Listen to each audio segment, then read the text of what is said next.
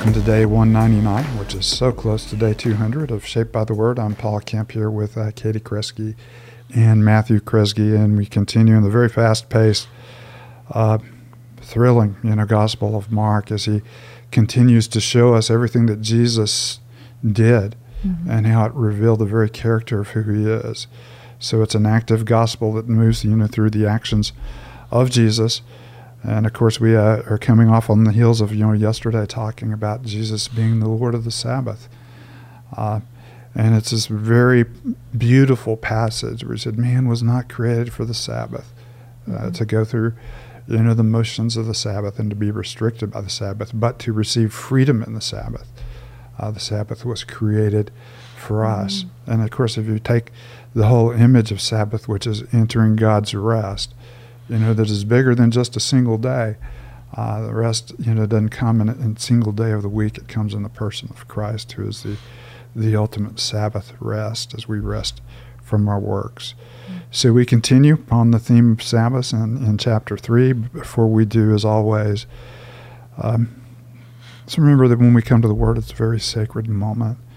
Um, we are, you know, as uh, Mark you know, has already pointed out, like Jesus, seeking to be alone with God and to hear from Him and to know Him and to have our priorities reordered by Him. So before we um, uh, dig into the Word, let's uh, offer ourselves in this moment to the Lord. Kitty, do you mind leading us?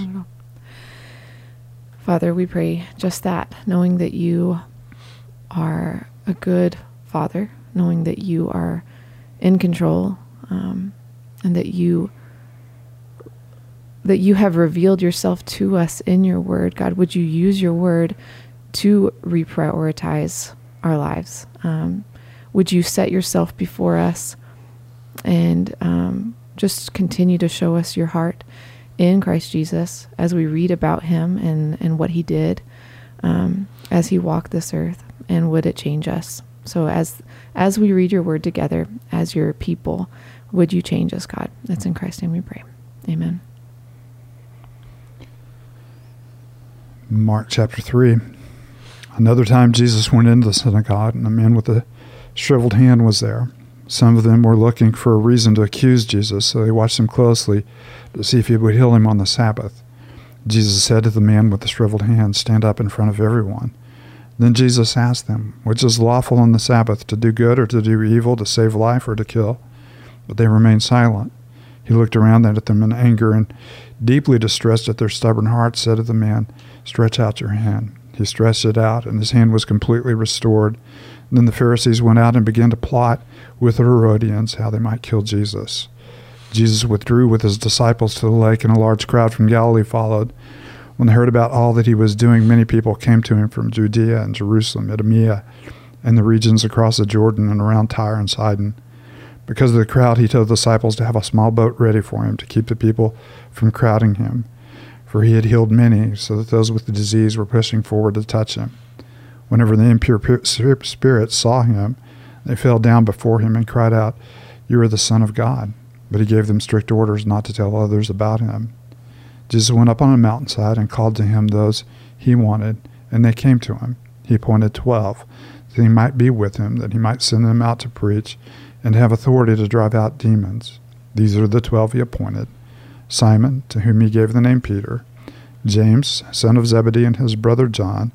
To them he gave the name Boanerges, which means sons of thunder, Andrew, Philip, Bartholomew, Matthew, Thomas, James, son of Alphaeus, Thaddeus, Simon the Zealot, and Judas the Iscariot, Judas Iscariot, who betrayed him. Then Jesus entered a house, and again a crowd gathered, so that he and his disciples were not even able to eat. When his family heard about this, they went to take charge of him, for they said he's out of his mind. And the teachers of the law who came down from Jerusalem said, He is possessed by Beelzebub. By the prince of demons, he is driving out demons. So Jesus called them over to him and began to speak to them in parables. How can Satan drive out Satan? If a kingdom is divided against itself, that kingdom cannot stand. A house is divided against itself, that house cannot stand. And if Satan opposes himself and is divided, he cannot stand. His end has come. In fact, no one can enter a strong man's house without first tearing him up. Then he can plunder the strong man's house. Truly I tell you, people can be forgiven all their sins and every slander they utter, but whoever blasphemes against the Holy Spirit will never be forgiven. They're guilty of an eternal sin. He said this because they were saying he has an impure spirit. Then Jesus' mother and brothers arrived. Standing outside, they sent someone in to call him. The crowd was sitting around him, and they told him, Your mother and brothers are outside looking for you. Who are my mother and my brothers? he asked. Then he looked at those seated in the circle around him and said, Here are my mother and my brothers. Whoever does God's will is my brother, my sister, and my mother. So we see the continuing authority of Jesus uh, mm-hmm. over over the diseases and over demons. Mm-hmm. Uh, we see the crowds drawn to them. Some of them hearing and understanding His words, Some of them just realizing that there, there there's something unique happening among them. Mm-hmm. Uh, but there's a nice a nice little movement you know, that we come into in, in chapter three. Uh, we have him going up on the mountain, you know, to appoint the 12 mm-hmm. and uh, very rich in a symbolism there. Anytime you hear the word going up on a mountain from a hmm. standpoint of a Jewish people, you're, you're thinking Sinai, how God's initial powerful move with his people through the Exodus and gathering them as a people happened on top of a mountain. And, and when you hear 12, right. you're always thinking of, you know, the 12 tribes of Israel so you have, in essence, uh, in the same way that God formed a people on Mount Sinai and brought them to be his covenant people, a kingdom of mm-hmm. priests, uh, he is reconstituting Israel in, in, in, the 12 and sending them out to do initially what Israel was called to do was to proclaim into the coming kingdom.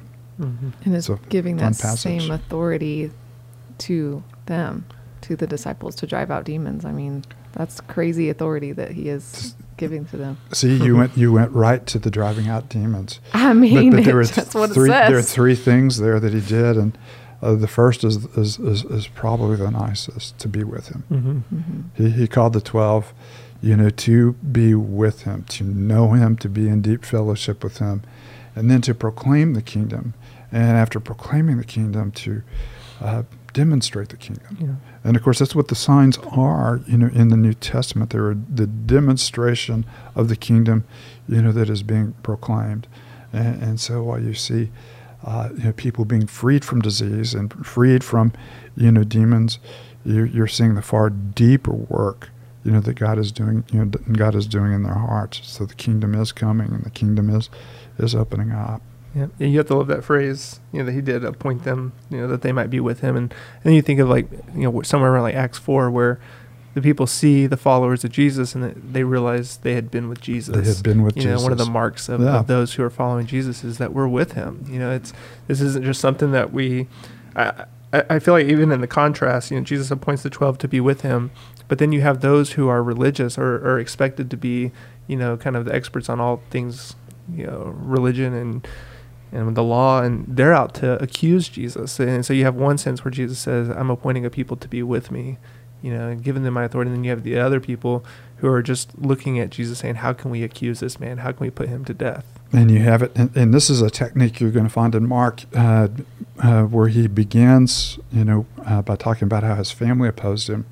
Then you have an episode where the teachers of the law oppose him, and then you conclude with his family you know, opposing him again. And a lot of times, Mark will begin a, you know, will begin. They call it a sandwich technique, you know, where he begins with one, one story, inserts another story, and then ends with the story he began with, which really builds the whole theme of opposition to Jesus.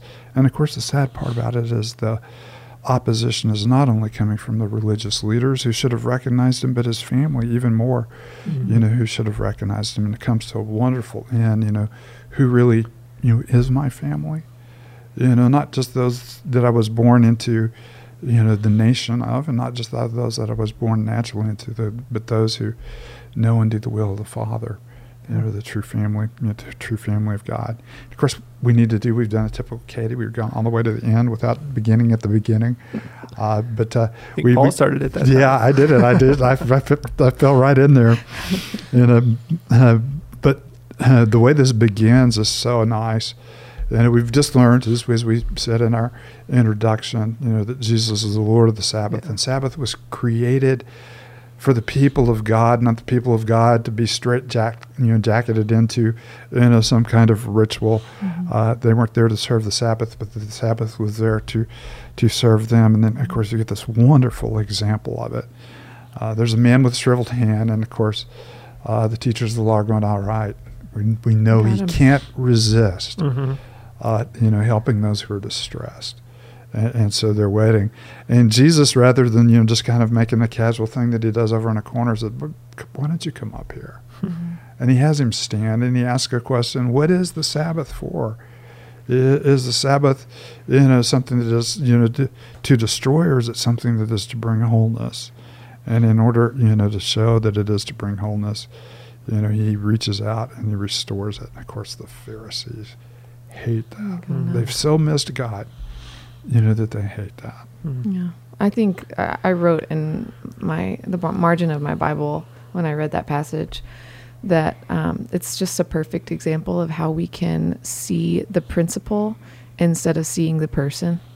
And a lot of times we can do that. Um, I myself can do that where I'm holding on tightly to this principle or this law or whatever it is um, that makes sense to me and instead of seeing the person that's right in front of me and how they have been affected um, by whatever circumstance they're in and, and jesus sees the person and um, of course he's the lord of the sabbath so um, he knows exactly what to do and how to mm-hmm. answer them but um, i just think that's a beautiful example for us of seeing that yeah. person. and he knows the right understanding of the principle and you know the, right, exactly. they're hanging on to this idea of sabbath that is not even the, the true definition of Sabbath. You uh, know, yeah. It's their man made interpretation mm-hmm. of how to essentially regulate the Sabbath, you know, and what they can do and can't do rather than resting in what the Sabbath yeah. actually was and, for. And, and of course, it mm-hmm. also gives a picture, you know, not only of the Sabbath, which is the symbol, uh, you know, of the covenant, you know, and, and, and of, of the law, but of, of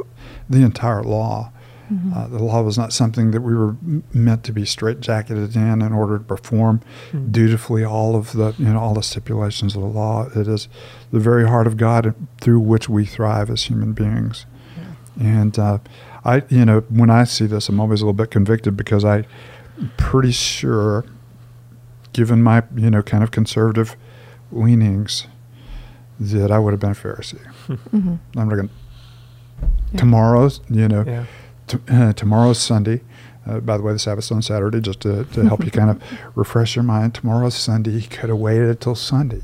Mm-hmm. Yesterday, you know, was Friday. He could have done that on Friday. Mm-hmm. And why is he making a statement about the Sabbath?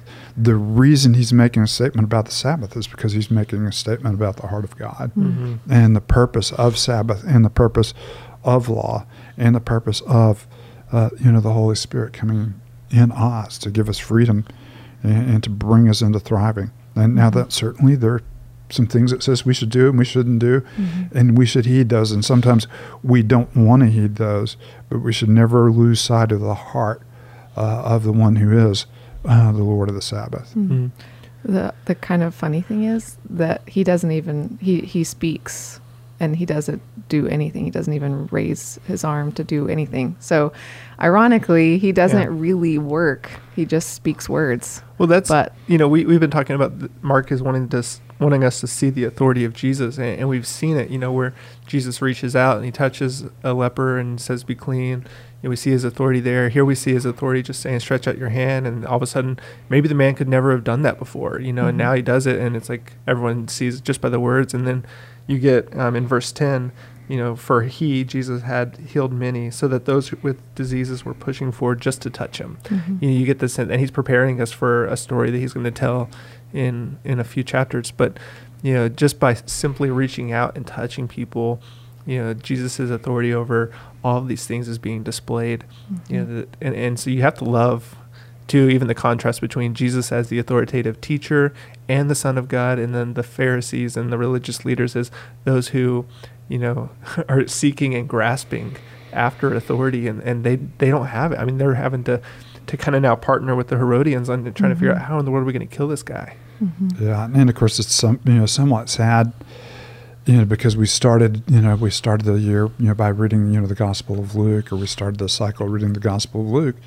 We realize in Luke that, uh, you know, once you know Jesus' birth is announced, Mary realizes in a really deep way all of the Old Testament images mm-hmm. that are being fulfilled in him. But in this moment, uh, she, she's drawn into doubt. Mm-hmm. In, in, this moment, she's lost sight uh, of, of, who he is uh, as well. You see her humanity and um, you see, yeah, how easily you can you can have the wrong idea of who he was supposed to be, and they maybe Mary. I mean, even though she knew that he was a fulfillment, um, she just lost sight of who the Messiah was supposed to be, and he was not fitting that that picture even for his family. Uh, again, yeah, yeah, Jesus is not going to uh, claim to be the Messiah until he has given new definition to mm-hmm. this Messiah, and he is mm-hmm. doing it by healing a man with a shriveled hand yeah. on the Sabbath. We should probably talk about briefly just what is the blasphemy of the Holy Spirit. I mean, I get that question all the time. People, sure, true. let's do yeah. that uh, after next, we're already uh, 45 uh, seconds over. But I mean, because that's one yeah. of those common questions. People read it and they say, that's "I thought true. that I can, you know, any sin can be forgiven. What do you? There's a sin that can't be forgiven." And you, you read this and uh, essentially, you know, we read it in context, but we also read it with the understanding of, you know, Jesus again has been kind of he's been portrayed as the spirit empowered you know, mm-hmm. anointed Messiah who has come. And so a rejection of the Holy Spirit or a blasphemy of the Holy Spirit, you know, saying he has an impure spirit is a rejection of Jesus himself. Right. You know, it's a rejection of what the triune God is doing to bring mm-hmm. about our salvation. it's a rejection of God's work through, you know, through the Messiah. Yep. And so he said, if you look at me and you know, want to, you know, criticize me on a human level, uh, go ahead. But if you want to reject the work of God in the redemption of Israel, there's nothing there's no other left place for, for salvation. And, and, of course, obviously, even this sin can be repented of as one turns their heart and right. recognizes who He is and the work of God in redeeming um, a people for Himself through Him. Mm. So thank you, Matt, for that. That's good. Yeah. Why don't you uh, Why don't you close us with a word of prayer, which I was about to ask you to do right. two minutes ago. do that. Uh, Unless there's more problematic passages when you touch. Would you go ahead and pray? Let's pray. Uh, Father, we thank you uh, for your word. Thank you for um, time in it again. And we thank you for the way that it continues to, to shape us and transform us as we read it. And so, would you um, apply the truths of these passages to, to our hearts? Um, Father, would you help us to, to see Jesus as more. Um, more glorious than we ever imagined, more authorita- authoritative than we could ever imagine. And um, and Father, would that warm our hearts? Thank you that you um, you love us, uh, Father. We do um, confess uh, our our sin, repent of of our sin. Um, Father, would you turn us back to you and, and remind us of your goodness and your grace? Uh, we thank you for the grace we have in Christ Jesus. It's in Christ's name we pray. Amen.